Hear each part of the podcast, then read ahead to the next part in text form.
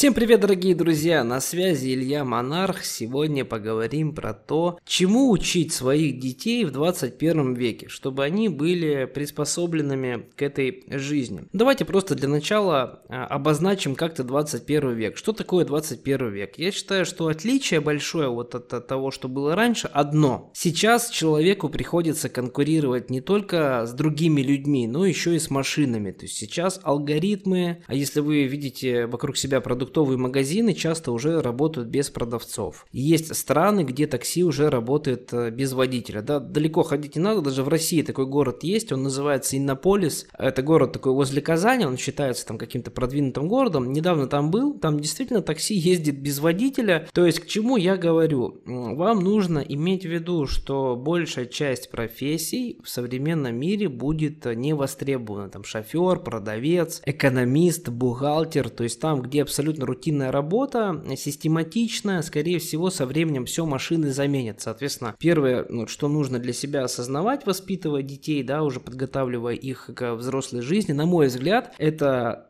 учитывать тот факт, что сейчас необходимо взаимодействовать, еще конкурировать с алгоритмами, поэтому лезть в те области, где алгоритмы уже конкретно заменяют живых людей, не стоит, потому что через 5-10 лет ваше чадо может, в принципе, а, в общем-то, остаться без работы. Следующий момент сейчас мир стал очень быстро меняться. Постоянно те вещи, которые были востребованы еще вчера, сегодня они уже никому вообще не интересны и нафиг не нужны. Поэтому, на мой взгляд, сейчас, например, идти в ВУЗ, чтобы получать 5 лет там какую-то профессию и потом всю жизнь по ней работать, это достаточно утопическая стратегия. Сейчас лучше выбирать те профессии, которые можно достаточно быстро освоить. Ну что такое быстро? До одного года. А лучше там за пару месяцев. Осваивается быстро профессии, максимально быстрый э, человек начинает практиковаться. Потому что сейчас мир крайне быстро меняется, профессии быстро меняются. Сейчас уже вот эта старая модель, что там 5 лет выучись на инженера и потом всю жизнь расти по карьерной а, лестнице, это вот СССРовская модель, она уже абсолютно в современном мире не работает, но большинство людей до сих пор еще по этой модели живут, поэтому остаются, как правило, с а, очень нищей заработной платой. Вот, я, в общем-то, сам в свое время с этим столкнулся, но просто начал свою профессию монетизировать и работать сам на себя. Здесь еще более-менее, но в целом, если бы я, например, продолжил бы работать юристом в найме, то я пришел бы просто к очень нищей бы зарплате. Вот, и, в общем-то, ни к чему хорошему бы это не привело. Следующее, значит, уже принципы на мой взгляд, а, которые остаются и будут оставаться всегда а, значит, актуальными, это именно жизненный принцип вообще мироустройства. Я по себе могу сказать, что в принципе нас с детства учат, что в мире братство, в мире все равны, в мире демократия, в мире честность, в мире добро, в мире так все хорошо. Получи высшее образование и будешь купаться в красной икре, там, поливая себя сверху черной икрой. Ну, примерно вот такое, я думаю, и вам тоже с детства внушают. Но по факту, если мы посмотрим на этот мир объективно, то это абсолютный мир джунглей. Вот кто смотрел в мире джунглей передача, да, там, где дикие звери дерутся друг за друга, за самку, за добычу. Вот мир людей, он абсолютно идентичный, Абсолютно.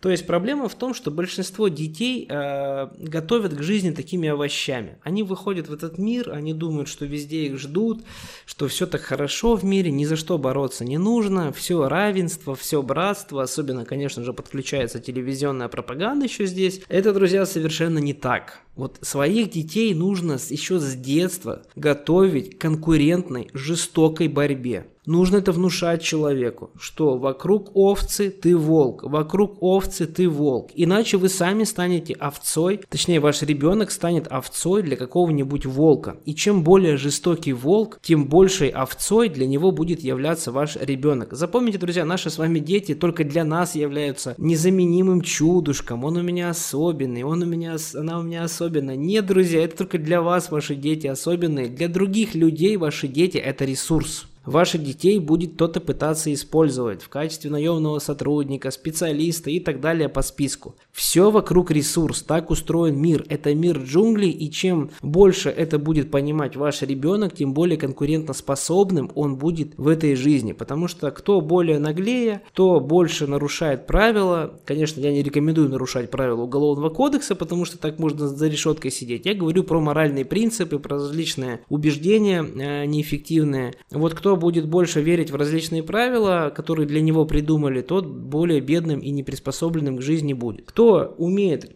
мыслить более критично, кто более понимает, что мир полон конкуренции, что здесь нужно бороться, что ждать здесь не от кого и нечего. Здесь нужно всю жизнь брать на свои руки, под свою ответственность. И с детства нужно этому детей обучать, нужно обучать детей, приучать к труду, к тому, что деньги нужно зарабатывать, к тому, что нужно конкурировать, к тому, что нужно приходить первым а не... То есть вот есть такая поговорка, главное участие, не, это, главное не победа, главное участие. Нифига, друзья, главная победа. Главная победа, а не участие. Вот так нужно воспитывать своих детей. Ну, конечно, не нужно из них делать постоянно людей, которые должны чего-то добиваться все время. Вот, это тоже портит психику. Нужно иногда своего ребенка успевать еще и похвалить. Вот, просто так, без каких-либо, э, значит, достижений. Но в целом нужно именно такую парадигму мира а, в голову своих детей включать. Вот, на мой взгляд, тогда из вашего ребенка, возможно, что-то и получится. Но в любом случае, это лишь мое мнение. Если у вас есть на этот счет другое мнение, то, пожалуйста, в комментариях давайте обсудим его с удовольствием. Почитаю, что вы мне пишете.